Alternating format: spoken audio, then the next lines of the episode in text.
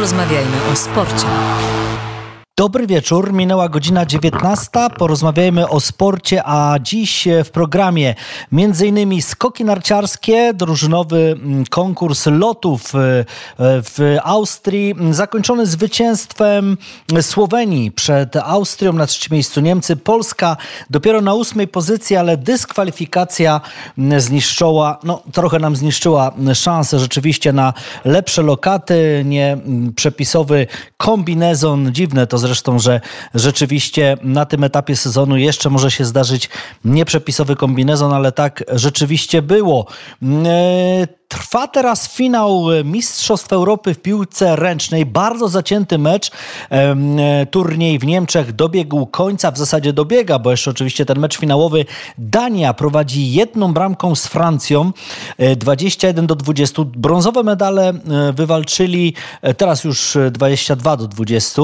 Brązowe medale wywalczyli Szwedzi, a więc ci, którzy poprzednio zdobyli Mistrzostwa Europy, pokonali w, mecza, w meczu o brązowe medale Niemcy. Niemców, ale tam też bardzo duża kontrowersja w meczu półfinałowym. Rzut wolny w taki ekwilibrystyczny sposób Francuz strzela gola, rzuca gola Szwedom. Szwedzi oprotestowali, że oderwał dwie nogi, a przecież wbrew, w ramach przepisów mógłby tylko oderwać jedną. Były rzeczywiście powtórki, były analizy i okazało się, że protest Szwedów nie został uwzględniony, że Francja jednak zagra gra w tym finale. No a to była bardzo ważna bramka, bowiem ona doprowadziła doprowadziła do dogrywki, w której już Francuzi rzeczywiście pokonali e, Szwecję. No i skończyliśmy, skończyły się wspaniałe mm, zawody, tak można o nich powiedzieć. Wielki turniej, bo Australian Open dobiegł do końca. Niesamowity finał dzisiaj panów. Janik Sinner, Włoch, chyba mimo wszystko mm, takim e, sensacyjnym jednak zwycięzcą Australian Open. Pokonał w finale Daniła Miedwiediewa, tego samego, który wyeliminował Huberta Hurkacza. Proszę sobie wyobrazić, e, że e, pewnie większość z Państwa mm, zna finał, przebieg tego finału, ale to Miedwiediew wprowadził 2 do 0 po pierwszych setach, 2 razy 6-3. Później Janik Sinner 2 razy 6-4 i wreszcie tiebreak i tutaj już 6 do 3 dla Włocha, e, który urodził się w Bolozano, a mieszka mm, w, w Rzymie. No i teraz całe Włochy oszalały w związku z tym, że Janik Sinner, 22-letni zawodnik, wygrał Australian Open, turniej singlistów. Także do tego mm, wielkiego wydarzenia będziemy mm, wracać.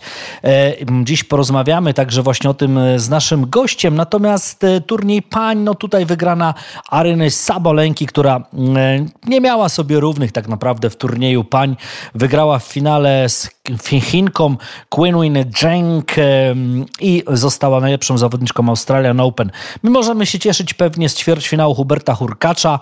Gorzej w turnieju pań. Odpadła wcześniej na etapie czwartego, czwartej rundy, czy nawet trzeciej rundy Iga Świątek, później w czwartej rundzie e, Magdalena Fręch, ale, ale Hubert Hurkacz myślę, że grał naprawdę niezły, niezły turniej.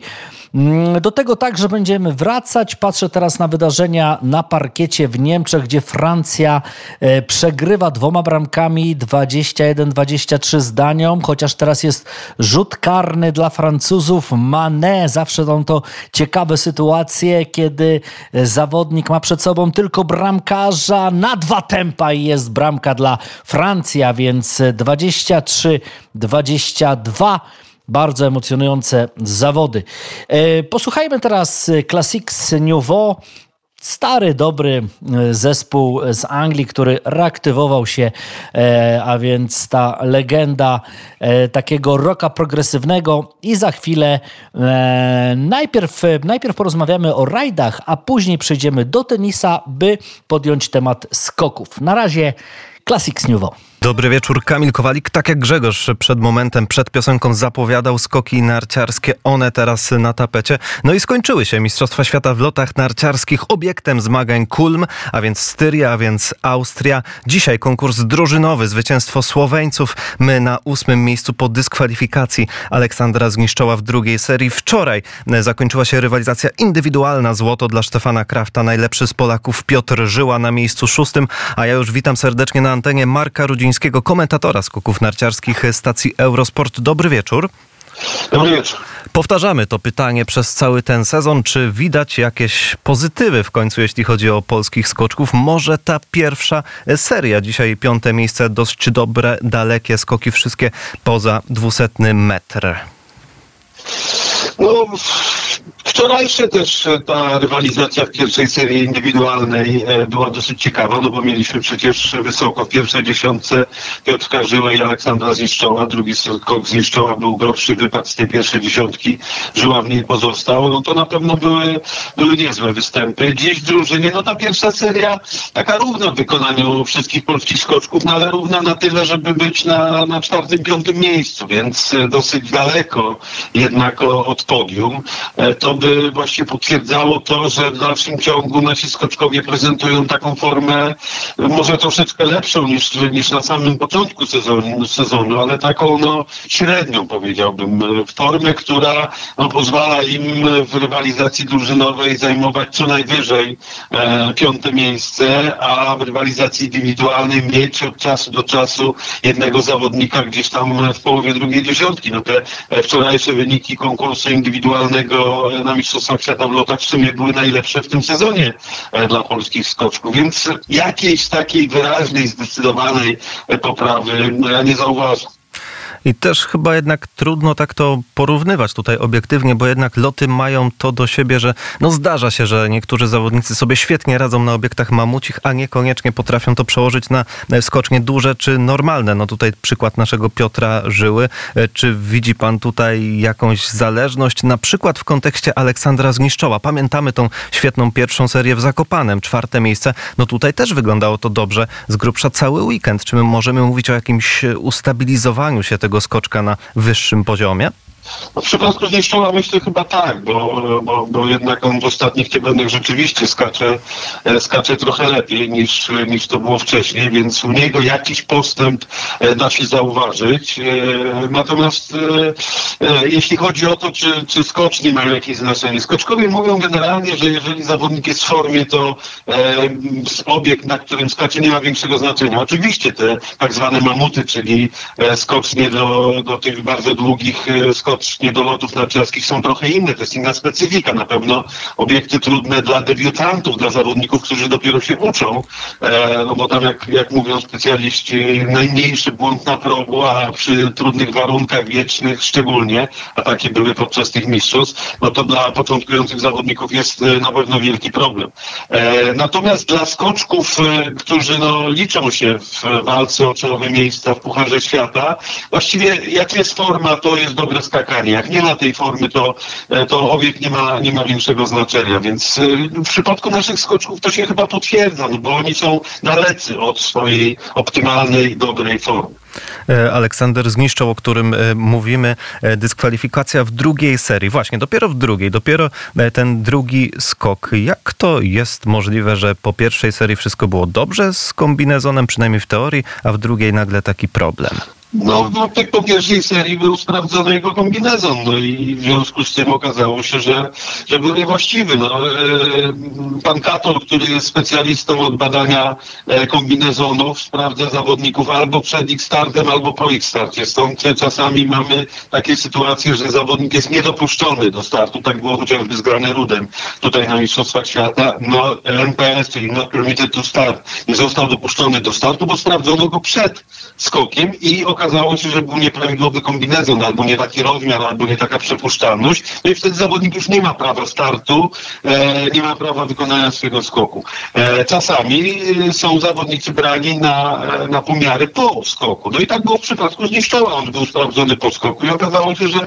że kombinezon był jakoś tam nieregulaminowy. Nie no i wtedy jest dyskwalifikacja, niestety.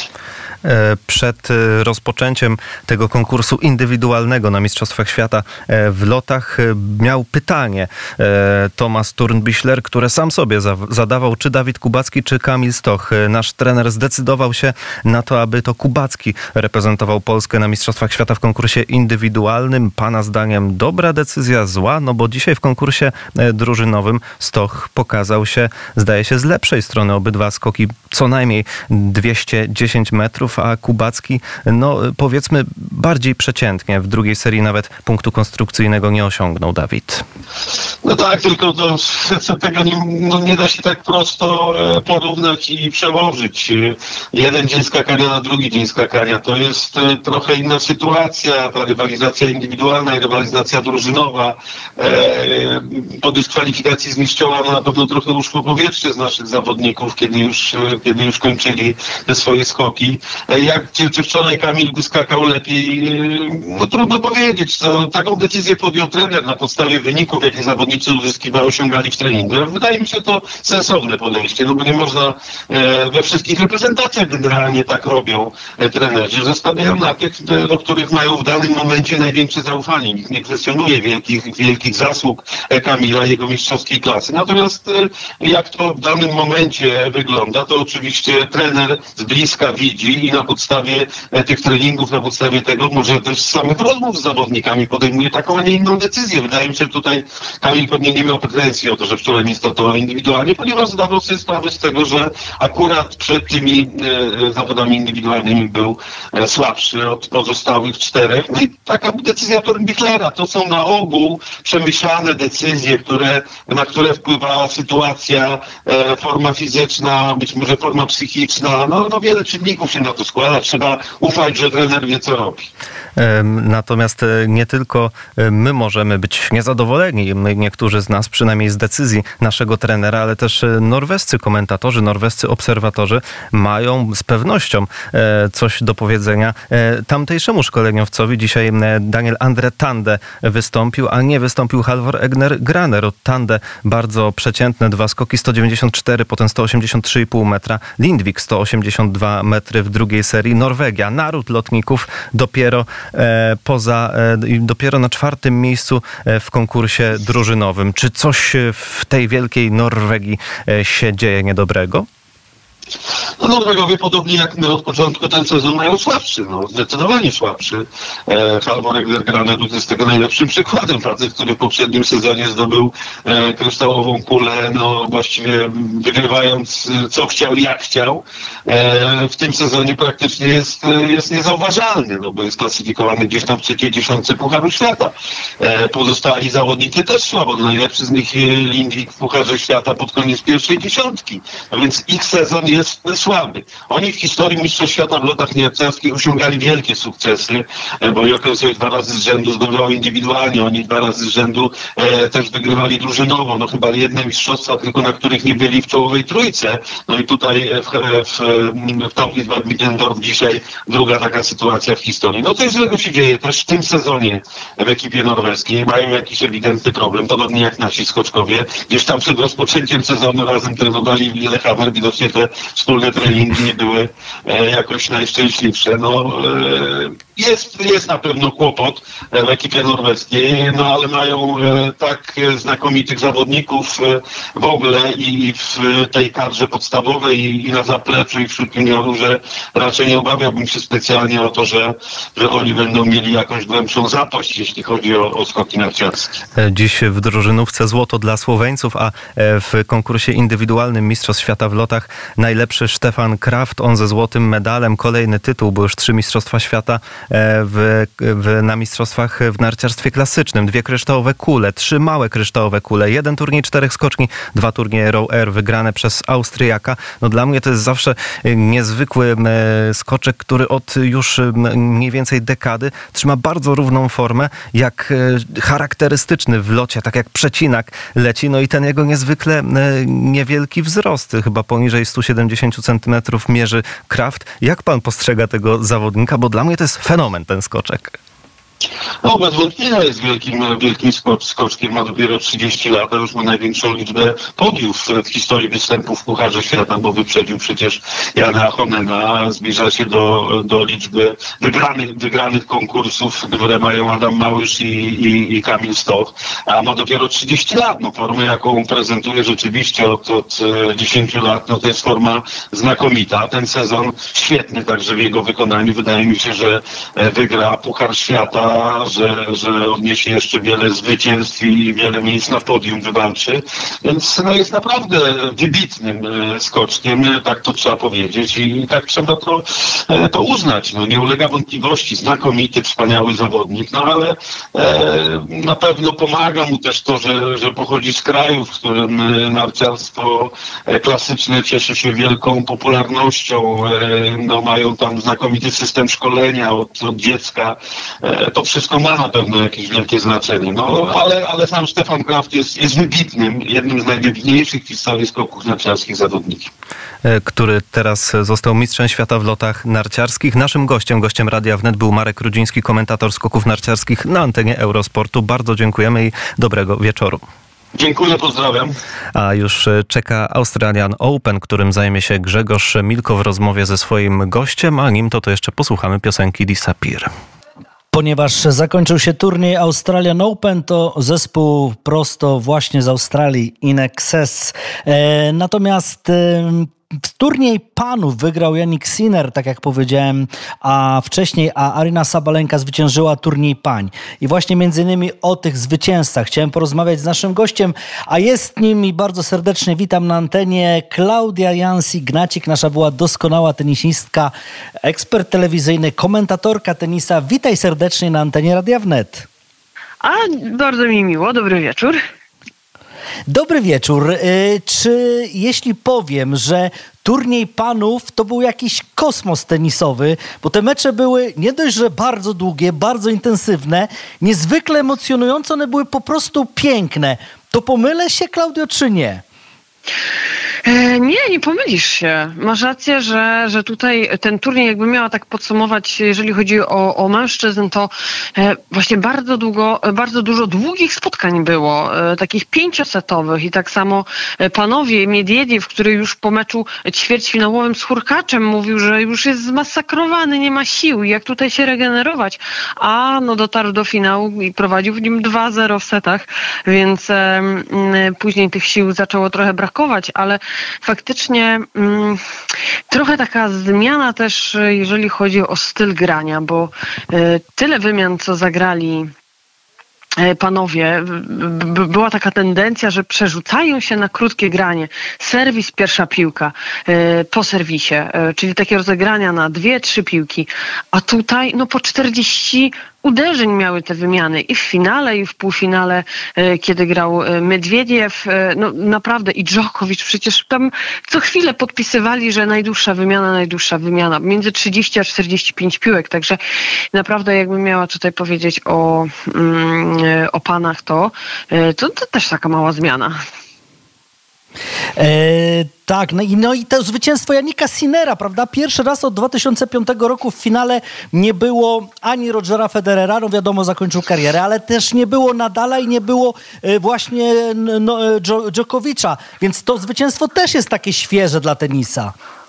Oczywiście, że jest świeże i no, przyznam szczerze, że raczej myślałam, że Miedziedziew wygra y, przez to, że to nie był jego pierwszy finał, że ma już doświadczenie. Okej, okay, był zmęczony, ale y, no jednak w finale są y, takie emocje, które trzeba okiełznać i, i im się nie dać i wyglądało na to, że, że on sobie radzi z tym lepiej. Ale też Sinner mm, bardzo się zbudował zwycięstwem nad Dżokowiczem w zeszłym roku e, i pod koniec roku na Pucharz Davisa. No i widać było, że Mm, że tam coś mu kliknęło, że wie, że w takich ważnych momentach, w takich trudnych, o bardziej nieważnych, w takich trudnych momentach on da sobie radę. No bo jak nazwać ten, e, jak inaczej określić ten finał, e, gdzie, gdzie przegrywa się już dwa sety, sił już naprawdę, e, ja nie wiem skąd oni brali te siły. To jest niewiarygodne po prostu, jak oni się zregenerowali do finału i jak ten finał rozegrali, grając tyle wymian. To jest naprawdę niewiarygodne, ogromne ogromne brawa dla nich za to przygotowanie fizyczne przede wszystkim. Tak, to było nieprawdopodobne. Rzeczywiście tam w pewnym momencie e, było 27, wymia, wymia, 27 razy uderzali piłkę, prawda? I, I generalnie to wszystko było bardzo intensywne. To jeszcze chciałem spytać a propos panów. E, po pierwsze Huberta Hurkacza, który no, gdzieś tam jednak trochę chyba zawalił końcówkę meczu z Miedwiediewem, bo ten Miedwiediew, tak jak właśnie powiedziałaś, on się słaniał na nogach, on tam ledwo praktycznie stał, co zresztą później potwierdził w wywiadzie, a jednak mimo to wykrzesał na tyle sił, że, że z naszym Hubertem Hurkaczem wygrał. Oczywiście cieszymy się z tego, co zagrał Hubert. I takie pytanie numer dwa, a może w zasadzie numer jeden, to Jan Zieliński. Jak odebrałaś to, że mamy Polaka, który wygrał mixta? No to jest coś nie, nieprawdopodobnego. To ja w ogóle zacznę od Janka, dlatego że to jest dla mnie bardzo jakby takie bliskie sercu bycie w finale wielkoszlemowym, jeżeli chodzi o mixta. E, bardzo się cieszę, bardzo trzymałam za niego kciuki. E, jak zobaczyłam tylko losowanie e, i, i z kim gra, kto jest jego partnerką, no to wiedziałam, że będzie dobrze. E, Sułej się jest magikiem. Ona po prostu czaruje na korcie. Nikt nie wie, jak to się dzieje, skąd, skąd to, jakby to do niej przyszło, bo z taką techniką, czy z taką pracą nóg, y, y, a właściwie takim wyłączeniem nóg, y, bo, bo, bo to, to nie jest zawodniczka, którą byśmy postawili na korcie i kazali dzieciom naśladować to, co ona robi. To jest naprawdę coś takiego, co, co zdarza się raz na, nawet nie na milion, na więcej. Mm, I ona ma to coś. Zresztą wygrała i mixta, i debla i była już wcześniej e, mistrzynią Wimbledonu i mistrzynią wielkoszlemową w ogóle kilka razy. Także cieszę się, że Janek u jej boku e, zdobył e, tytuł. W zeszłym roku finał w deblu, teraz zwycięstwo w mikcie i jestem bardzo ciekawa, czy tutaj nie nastąpi jakaś zamiana czy Iga Świątek nie zamieni Huberta Hurkacza na Janka Zielińskiego na Igrzyska Olimpijskie. No właśnie, bo, bo teraz chciałem ciebie spytać właśnie o Igę. Może, może, może najpierw o Arinę Sabalenkę, bowiem tak. ona ona, ona po prostu no, zdominowała turniej pań. Nawet, nawet pokusiłem się o takie zdanie, że cieszę się, że w finale Aryna Sabalenka, jej rywalką nie jest Iga Świątek, bo nasz, raczej Iga byłaby zmieciona z kortu. Mam wrażenie, że po prostu Sabalenka zdominowała ten, ten turniej swoją siłą, ale też taką, z takim spokojem, pewnością siebie. Czy też to tak odebrałaś? Znaczy na pewno Sabalenka tutaj od początku prezentowała się fenomenalnie. E, myślę, że bardzo dużo dało jej to, że przegrała finał w Brisbane, bo do finału w Brisbane też e, turnieju poprzedzającego Australian Open e, prezentowała się fantastycznie. Bardzo słabo zagrała finał z Rybakiną i może gdzieś tam troszkę takiej zeszło to ciśnienie, no ale też ogromna praca, jaką ona wykonała podczas sezonu przygotowawczego. Mm, elementy, które wprowadziła, czyli to, że częściej znajdowała się przy siatce częściej dochodziła, częściej jakby skracała akcję, no to widać było, że e, wystarczyło jej tylko kilka tygodni i ona od razu zaczęła to implementować. E, no a jeżeli chodzi o, gdyby to był finał z Igą, no to nie można tak mówić, żeby ją zmiotła z kortu, no bo to też Iga w finałach zawsze gra bardzo dobrze, więc myślę, że po prostu byłby to o wiele równiejszy finał. No i też Sabalenka z Igą tutaj pod względem mentalnym nie wiem, jakby to, to wytrzymała. No ale mając po drugiej stronie Chinkę, która pierwszy raz e, startowała, pierwszy raz była w e, finale um, turnieju wielkoszlamowego, która e, trzeba to powiedzieć, miała szczęście w losowaniu i szczęście w drabince, wykorzystała to, bo ja nie wiem, czy ona zagrała w ogóle do finału z jakąś rozstawioną zawodniczką, może w półfinale, ale tak to, to naprawdę miała bardzo dobre no, losowanie, poszczęściło jej się, naprawdę. E, tak, no ona, e, to znaczy na pewno, na pewno Dajama Jastrębska, która była e, objawieniem tego turnieju, na kwalifikacji się przedzierała, w zasadzie no może rzeczywiście nie była taką rywalką, która mogłaby jej zagrozić, ale ja chciałem spytać właśnie o Igę, bo mm, co, co tam nie kliknęło w tym meczu z Lindą Noskową?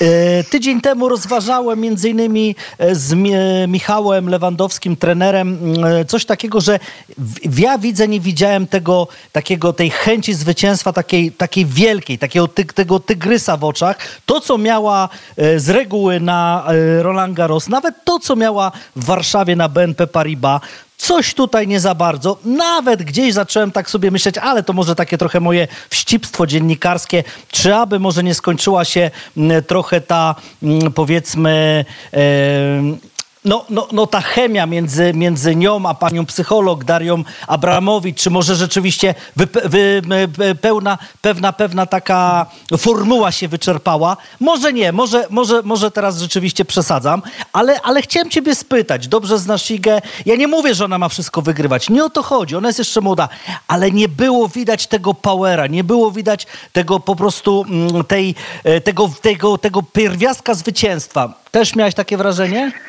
Znaczy trzeba pamiętać cały czas, że Iga jest młodą zawodniczką e, i, i ciągle się uczy i to jest początek sezonu i nie jest łatwo przygotować się e, tak, aby od razu wejść i, i, od początku jakby prezentować najwyższą formę. Niektóre zawodniczki to potrafią, niektóre muszą się tego nauczyć i myślę, że tutaj też jest e, e, lekcja do, do odrobienia i, i, znowu jakieś wyciągnięcie wniosków, co tutaj zrobić, żeby właśnie ta świeżość była. No bardzo dużo meczów Iga zagrała w United Cup. Było to naprawdę Może niepotrzebnie. Może, e, może no, niepotrzebny był ten no United teraz tak Cup. można mówić, ale, ale na pewno było to bardzo obciążające, bo sama wiem, jak to jest na takich drużynowych rozgrywkach, gdzie e, e, nie tylko, nie tylko jest się na swoim meczu i się go gra, tylko ogląda jeszcze chłopaków i jeszcze bierze udział w mikście i, i potem jeszcze trzeba przelecieć, wiadomo, do innego miasta na te półfinały, więc niewiele zabrakło do zwycięstwa, ale było to było bardzo obciążające.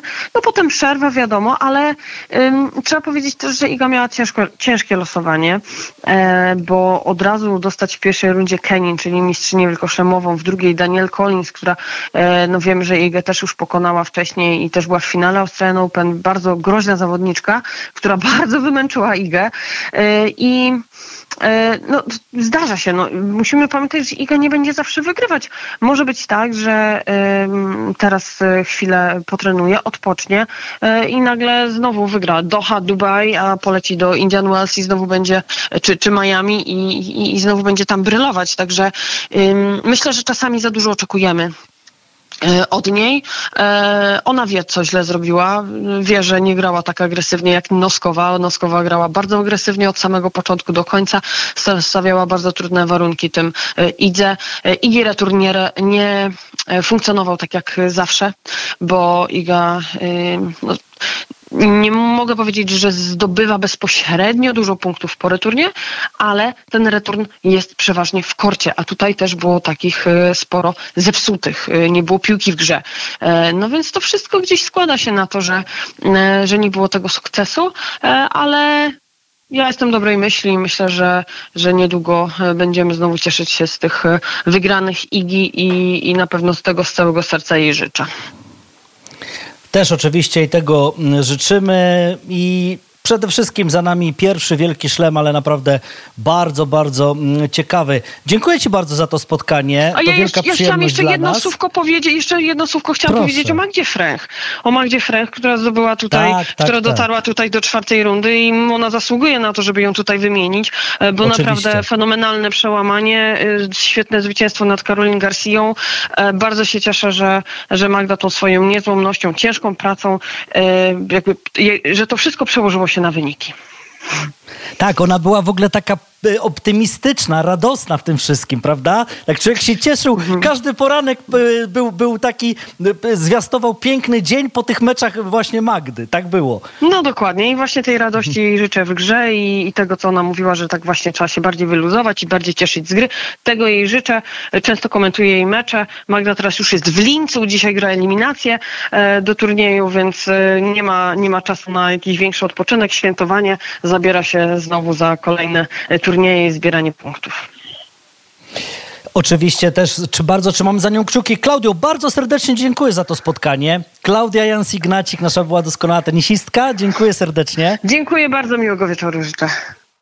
Miłego wieczoru, a ja y, tylko dodam, jeśli chodzi o wyczyny naszych sportowców, pamiętam kiedy y, Iga Świątek wygrała po raz pierwszy y, Roland Garros, a wtedy na topie był, a wtedy na topie był Krzysztof Piątek, bo strzelał seryjnie bramki dla Milanu, to ktoś sobie wymyślił, że jakby Iga wyszła za, mm, za Krzysztofa Piątkę, nie musiałaby zmieniać nazwiska, byłby Świątek Piątek. A dlaczego o tym mówię? Dlatego, że Krzysztof Piątek przypomniał o sobie, bowiem ustrzelił hat-trick w meczu Ligi Tureckiej Konyaspor Istanbul Basekishhir, a więc ten klub, w którym on gra, trzy bramki strzelone w drugiej połowie. Klasyczny hat-trick naszego zawodnika. Coś wspaniałego, a więc Świątek, Piątek i Piątek, trzy bramki, a Iga oczywiście na pewno wróci na te swoje mm, e, tory, które znamy i, i, i po prostu tak bardzo jej kibicujemy.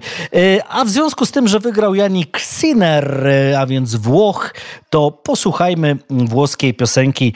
Toto Cutugno zaśpiewał swego czasu. Niestety już zmarły niedawno Toto Cutugno. Italiano Vero. Posłuchajmy. Gorące doniesienie z Mistrzostw Europy w piłce ręcznej. Przed sekundką skończył się mecz Francja mistrzem Europy 33-31. Tak wygląda wynik tego spotkania. Zmartwione miny Duńczyków i ogromna radość Francuzów. Można powiedzieć rzeczywiście, że no, rzutem na taśmę najpierw w tym półfinale z ze Szwecją, a teraz finał z Danią i Francją w swojej karierze, w swojej historii. Francuzi najlepszą ekipą starego kontynentu w piłce ręcznej, a więc rzeczywiście Francuzi mają się z czego cieszyć. Trójkolorowi E, zwycięzcami, a ja już oddaję głos Kamil Kowalik i doniesienia z tras rajdowych.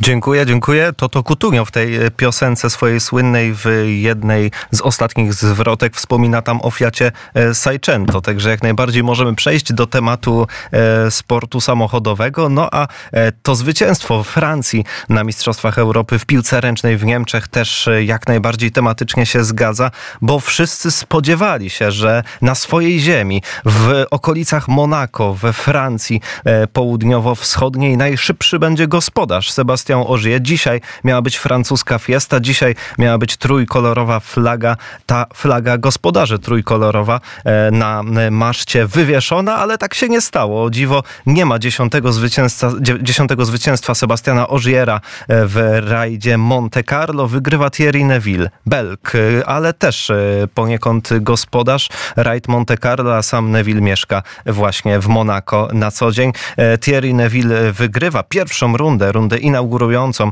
Mistrzostwa Świata w rajdowe 2024. E, potężny dorobek punktowy już na starcie e, za wygranie tego pierwszego rajdu w tym roku. W WRC mamy nowy system punktowy.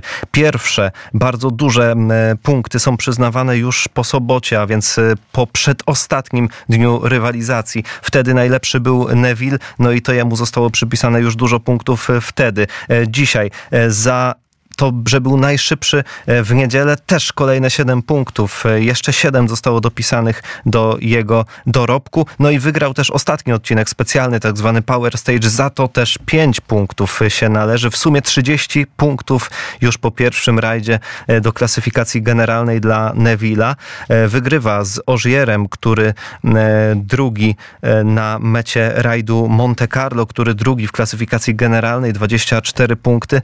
No ale ta walka o tytuł mistrzowski nie będzie się toczyć, przynajmniej na to wszystko wskazuje, pomiędzy Nevillem a Ogierem, ponieważ Ogier zapowiedział tylko częściowy udział e, w Mistrzostwach Świata w tym roku, tak jak to było rok temu. Kierowca Toyoty, ten doświadczony, e, wielokrotny mistrz świata nie pojedzie w pełnym cyklu, no chyba, że coś jeszcze się zmieni, że pokusi się o to, by walczyć o ten tytuł mistrzowski, no ale jeśli nie wygrał swojego domowego rajdu, tym bardziej zdaje się to niemożliwe. E, Sebastian Ogier to kierowca broniącej tytułu tytułu Toyoty. Toyota e, ma w swoich szeregach także Kale Rovanperę, świetnego młodego Fina, który broni tytułu mistrza świata, który się nie zjawił w Monte Carlo, który w ogóle nie brał udziału w tej pierwszej rundzie. Ten młody, mimo że właśnie młody, to już Fin e, zdecydował się odpocząć poniekąd od rajdów i podobnie jak Ożie, tylko częściowo będzie brał udział e, w tegorocznej kampanii Mistrzostw Świata. Nie zjawił się we Francji Rovanpera. W związku z tym wielu kibiców Toyoty swojego faworyta upatrywało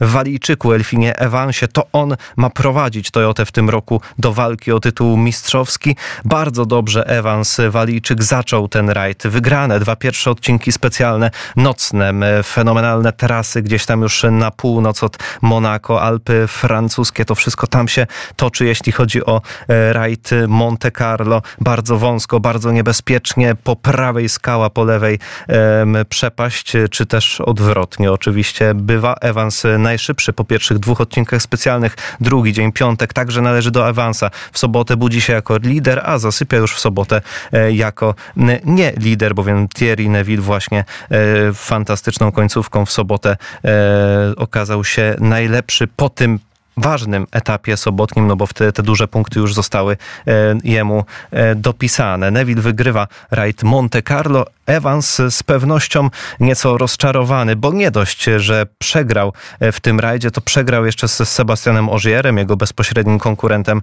w Toyocie, jego kolegą zespołowym. No a co ciekawe, na tym ostatnim odcinku specjalnym na Power Stage'u, za które są też te małe punkty przyznawane, przegrał nawet z Takamoto Katsutą, a więc kierowcą z Japonii, kierowcą także Toyoty, jego bezpośrednim rywalem i e, partnerem zespołowym, no, który raczej pierwszych skrzypiec ma nie grać. Miał to robić Evans. Wszystko wygląda na to, że ten rajd Monte Carlo jest rajdem e, w właśnie możemy tutaj raczej mówić o porażce e, kierowcy z Wielkiej Brytanii Elfina Evansa. Dla Thierry'ego Neville'a wszystko układa się wybitnie na ten moment, a to jest specjalista od zostawania wicemistrzem świata.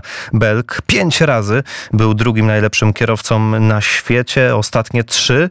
Kampanie to z kolei trzecie miejsca Thierry'ego Neville'a. Teraz wszystko się układa nareszcie po jego myśli na to wygląda, no bo biorąc pod uwagę to, że ani Ożie, ani Rovanpera nie biorą udziału w pełnym cyklu zmagań, a Evans zaczyna jak zaczyna, no to rzeczywiście Neville może, e, może jak najbardziej optymistycznie spoglądać na tą walkę o tytuł e, mistrzowski. E, to tyle, jeśli jeśli chodzi o Monte Carlo. Następna runda rajdowych Mistrzostw Świata to rajd Szwecji. Na razie nie mamy e, udziału e, polskich kierowców e, w rajdzie Monte Carlo. Przynajmniej nie mieliśmy. Jeszcze czekamy na plany Mikołaja Marczyka, na plany Kajetana Kajetanowicza. Oni w klasie WRC2, tam ich się spodziewamy. Tam nie trzeba jechać we wszystkich rundach, wręcz nie można. Nie wszystkie są punktowane. No i czekamy na to, jak nasi kierowcy zdecydują, w których rajdach wezmą udział. Natomiast Kuba Matulka Nasz młody polski kierowca w rajdzie Szwecji zimowym, rajdzie na śniegu weźmie udział w kategorii WRC 3. E, to tyle, jeśli chodzi o Monte Carlo. No, wielki, wielka legenda, najdłużej cyklicznie organizowany rajd na świecie od 1911 roku. Drugi najstarszy to rajd polski, który w czerwcu wraca do kalendarza rajdowych Mistrzostw Świata. Koniec czerwca, e, Mikołajki, Mazury. Trzeba się tam stawić, trzeba śledzić wielkie, największe wydarzenie motorsportowe w tym roku e, w Polsce. Rajd Polski 2024. A my jeszcze wrócimy do rajdu Dakar, który się skończył kilka dni temu i fragment rozmowy z Krzysztofem Hołowczycem, który był największą polską nadzieją. No niestety miejsce odległe w okolicach 50. skończył rajd Dakar Krzysztof Hołowczyc, no ale e, to jakim hartem ducha się wykazał on, jego pilot Łukasz Kurzeja, no i to jakie przygody mieli, no to mm, z pewnością zasługuje na wysłuchanie, do czego Państwa e, zachęcam. E, rozmowa, która, rozmowa, którą przeprowadziliśmy z Piotrem Nałęczem, z naszym byłym rajdowym mistrzem Europy. Posłuchajmy Posłuchajmy Krzysztofa Hołowczyca. Najpierw były wielkie e, nadzieje i, i ciężka praca przez cały rok. Przejechaliśmy 14 rajdów, z których udało się wygrać 9, także wyglądało, że mamy i prędkość, i przygotowanie, i, i, i w miarę przyzwoity samochód, bo pracowaliśmy nad tym autem przez cały rok, rozwijając go. Także prolog obiecująco, szóste miejsce, czyli dobra pozycja startowa w pewnym momencie nawet Łukasz się uśmiechnął, bo mówi, zobacz, pierwszy raz jestem na Dakarze, a prowadzę rajtem, bo wyprzedziliśmy Stefana Peterhansena na takich kamienistych bardzo ścieżkach. No i w tym momencie już prowadziliśmy rajd w sensie że pierwsi otwieraliśmy go, czyli pierwsze e, ścieżki, pierwsze kreski, jak to się mówi, na piasku robiliśmy. I to był taki początek całkiem dobry. No a niestety na drugim odcinku specjalnym dogoniliśmy rosyjskiego zawodnika Krotowa. E, i wyprzedzając grupkę motocykli, jeden z nich e, dosłownie kiedy tylko Krotow go minął, wjechał pod moją maskę, zmienił tor jazdy, no i takim instynktownym rzutem kierownicy w zasadzie, takim ruchem uratowałem jego, ale siebie pogrążyłem, bo wjechaliśmy w taki wielki kamień. Jeszcze i tak szczęściem udało mi się go odwrócić, ten samochód, że przelecieliśmy kilkunastometrowy skok, w takim po płytach koła się niestety w różne strony powyginały. My dostaliśmy silne uderzenie mnie wtedy sparaliżowało, dwie ręce odebrało mi władzę w dwóch rękach, także nawet w pewnym momencie myślałem, że to koniec wszystkiego, całej mojej e, przygody sportowej, no ale, ale gdzieś tam kroczek po kroczku, po dwóch minutach odzyskałem władzę w rękach, no i zaczęliśmy się zastanawiać, co dalej. Ciężarówka, kiedy nadjedzie, kiedy spróbujemy ten samochód, żeby chociaż dociągnąć do mety, no i zastanawiać się, co dalej. No niestety ten rajd już później w takim rytmie, w takim stylu szedł, bo każde najdrobniejsze uderzenie powodowało, że już wtedy nie dwie, ale jedna ręka traciła władzę i wtedy nawet nauczyliśmy się, uśmiechaliśmy się już z Łukaszem, że on zmieniał przez ten czas, kiedy ona odzyskiwała władzę prawa ręka moja, zmieniał biegi, nawet go, nawet pomstowałem, mówię szybciej zmieniaj, bo na wydmach potrzebujemy lepszy moment obrotowy, także próbowaliśmy się z tego śmiać, no ale to śmieszne nie było, bo ból był potworny, piekielny i, i przyznam się szczerze, parę razy mówię, nie, nie, jadę do domu, już nie dam rady dalej, no i wtedy Łukasz podtrzymywał mnie na duchu, zobacz, mnie też strasznie bolą plecy, bo jemu znów w lędźwiowym kręgosłupie coś, coś się uszkodziło, no i tak takich dwóch inwalidów podążało dzień po dniu do mety w trudzie, w znoju, gdzieś tam później zanocowaliśmy na pustyni, bo jeszcze mieliśmy trochę przygód technicznych, także rajd wyjątkowo trudny dla nas i, i rzeczywiście w skali e, tych Dakarów, no bo ja 10 Dakarów przejechałem, śmiało mogę powiedzieć, że jeden z trudniejszych, jakie, jakie w ogóle jechałem. Pozwolę sobie wrócić jeszcze do tych dramatycznych wydarzeń z drugiego e, etapu co oprócz tych myśli, o których pan e, nam już powiedział, było największym motorem napędowym, żeby jednak kontynuować jazdę i dowieść to wszystko do mety? No cóż, no, no, przede wszystkim e, to poczucie, że, że ten człowiek e, ocalał. Nawet, no, nawet nie wiem, kto to był. To jest niesamowite, bo ja byłem pewny, że go dotknąłem, że, że gdzieś się będzie przewracał, ale kątem oka jeszcze obracając się widziałem, że po prostu ten motocykl zwyczajnie odjeżdża i ten motocyklista nawet nie miał pojęcia, że ta, ta śmierć przeleciała koło niego na milimetry, bo, bo różnica prędkości była no, ogromna. Byłoby pewnie ze 100 na godzinę różnicy. No to wiadomo, że, że on by wyleciał w powietrze jak z katapulty, nie wiadomo wiadomo, jakby się to skończyło. Podejrzewam, że bardzo źle, albo może nawet najtragiczniej. Także pierwsza ta myśl, no, ocaliłem człowieka, no i może dobrze, nawet chociaż były głosy, trzeba było w niego prać, a nie wjeżdżać w kamień, ale no niestety wartość ludzkiego życia bez względu na walkę sportową jest chyba największa dla nas wszystkich i, i z tym trzeba jak gdyby żyć. No, a, a druga rzecz, że że w pewnym momencie tą wielką motywacją dla nas były te kilometry, no bo obiecaliśmy i nasz sponsor przede wszystkim obiecał, że, że każdy kilometr, który przyjedziemy, to 10 zł na Wielką Orkiestrę Świątecznej Pomocy. No i tak zaczęliśmy mówić, no chociaż mamy jakiś cel, chociaż mamy po co te kilometry robić i jechać. Podrywaliśmy się do walki. Były odcinki, kiedy kawałkami zaczynaliśmy łapać nasze normalne tempo, kiedy się do tej czołówki zbliżaliśmy i mogliśmy próbować walczyć, no ale za chwilę jakaś duża dziura, czy skok z wydmy, czy uderzenie płytą e, silnie o, o piasek, nawet na wydmie, no powodowały, że niestety ten lęk przed tym potwornym bólem e, no, pohamował hamował mnie, mnie w prędkości. To było straszne uczucie, jak, jak cię wyprzedzają. Ja, ja nie jestem przyzwyczajony, że mnie kiedykolwiek ktokolwiek na lesie wyprzedzał, ale grzecznie słysząc Sentinel zjeżdżałem i czekałem powiedziałem sobie, że to wielka dla mnie e, szkoła życia. Takie coś też trzeba przeżyć. No i to był taki rajd, w którym naprawdę wiele pokory zaznałem, wiele e, takich momentów, kiedy mówiłem sobie, nie mam tego coś, muszę to skończyć, ale jednak przetrwaliśmy. I, i, I, na koniec każdy już ten odcinek, im bliżej końca, bo przecież ciężką pracę wykonywał mój e, fizjoterapeuta, który z nami pojechał, który cały czas mnie stawiał na nogi i każdego dnia rano mówi, nie, już jest dobrze, już teraz zobaczycie, będę jechał. No ale pierwsza duża dziura to weryfikowała natychmiast, bo taka ręka, która przestaje działać, no nie jest przyjemnością i powoduje, że człowiek ma ogromny lęk, czy, czy ona naprawdę wróci. Później taki moment, że, że tak jakby lawa albo takie mrówki pędzą w dół, ta ręka zaczyna odzyskiwać e, przy tym wielkim bólu sprawność, no i, no i jedziesz dalej, no i, i walczysz tak naprawdę już z samym sobą. e, jak pan się wypowiadał już tutaj po przylocie e, do Warszawy. Opinia jednego lekarza nie jechać, drugiego jechać. Jak pan tak, się w no, tym lekarz od, zawodów, odnajduje w takiej Tak, decyzji? Dakarowy mówi, nie, nie, no jak nie, nie działa ci ta prawa ręka, nie możesz jechać. No wtedy tłumaczyliśmy mu z naszym lekarzem X-raydowym, takim bardzo, no takim ekstremalnym lekarzem bym go powiedział. Nie, nie, przecież prowadzę lewą, to przecież nie stracę panowania nad samochodem, najwyżej nie będę zmieniał biegu, a w tym mi pomaga pilot. No także przekonaliśmy tego lekarza francuskiego, który, który jak gdyby Dakar reprezentował, przecież powiedzmy sobie szczerze, tam jest duży punkt medyczny, nawet bym powiedział taki mały szpital e, i z rezonansem i z, z prześwietleniami wszelkimi, no bo niestety tych urazów, szczególnie u motocyklistów jest bardzo dużo i oni mają bardzo dużo pracy, no ale, ale no zaryzykowaliśmy. No, prawda była taka, no powiedział mi lekarz w ostateczności, jakby to całkiem odcięło, to nie martw się, nerw odrasta milimetr na dzień, czy tam na dobę, także w, czy parę tygodni i znowu będziesz czuł tą rękę. No więc jechaliśmy w takim, ja nie straciłem czucia, no może mam tej, tej chwili taki urazik, że, że palce, końcówki palców niestety nie czują i to jest takie przykre uczucie, bo dotykam jakby, jakby nie było to moje, ale, ale lekarze powiedzieli, że spokojnie, w tej chwili mam umówione już konsultacje i nawet moi koledzy w Polsce, lekarze też się za to wzięli, powiedzieli spokojnie, zrobimy rezonans. Nie jest to nic takiego, bo na szczęście cały układ kostny, to wszystko, czy te przestrzenie międzykręgowe, to wszystko działa.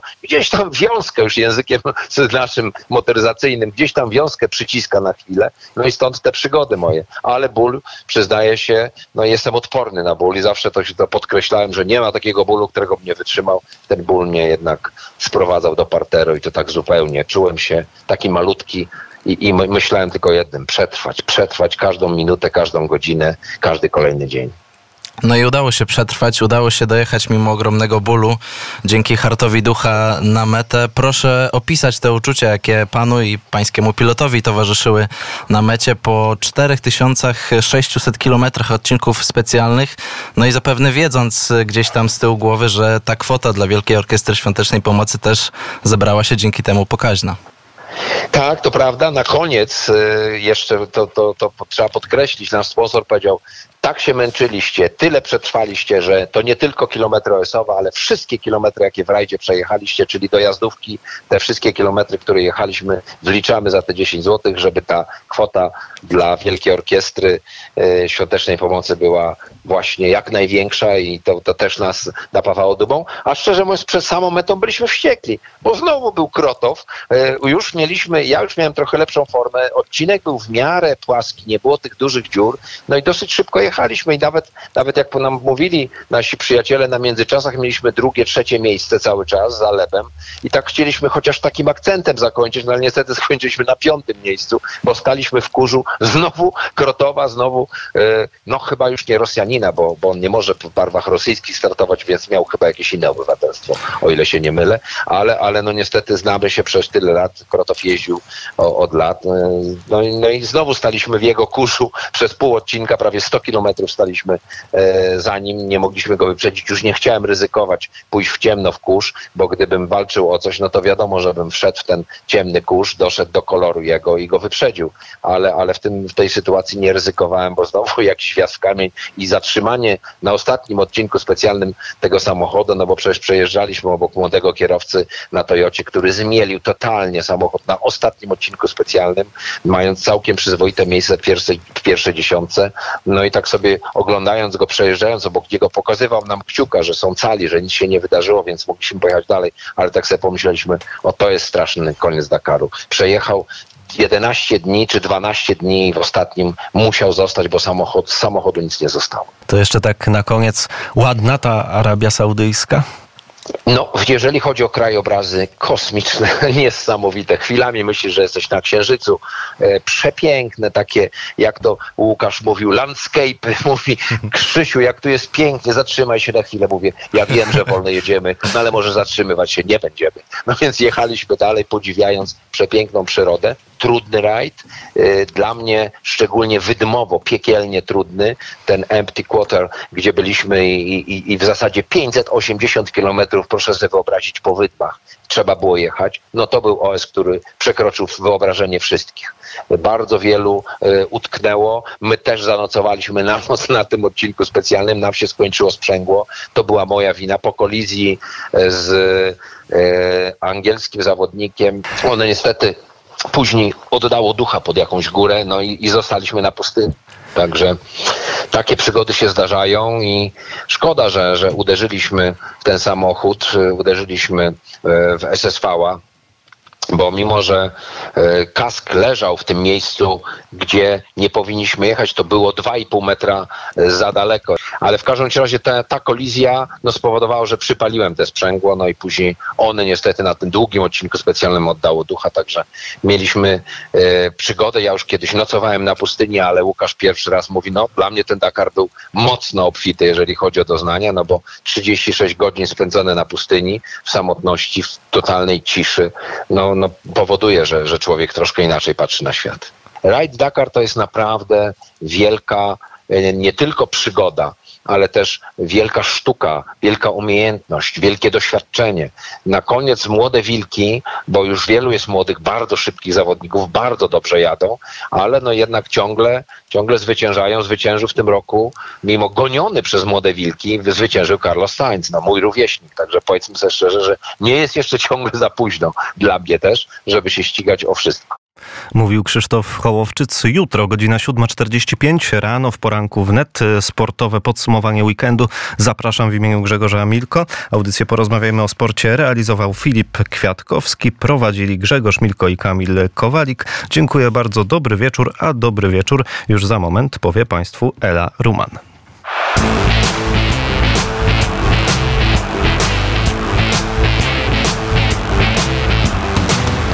Porozmawiajmy o sporcie.